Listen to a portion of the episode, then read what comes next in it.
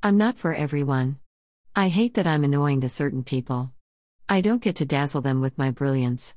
I'm so tempted sometimes to ask people to look past the things that annoy them.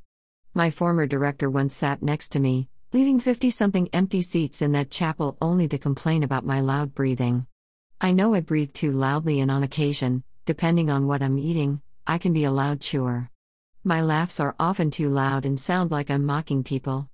I'm told that my questions are judgmental and I am judgmental, and I know that I am not, it's just how I sound. I could spend the next few years trying to change these things about myself, or people can learn to look past them or embrace them as my quirks. Person shrugging. Growing up, I never talked much, so maybe some elements of nonverbal communication never developed in me. I am purely speculating here. I have also noticed that my mom doesn't articulate as much as she gives nonverbal clues, which I often miss, much to her annoyance. Never mind that she speaks indirectly and phrases things in an unusual fashion, I often miss the unsaid. It's not that I am aloof, but I simply communicate differently. When people understand that, things usually flow smoothly thereafter. Be patient with me, I am a work in progress. Shalom, Victory Hand.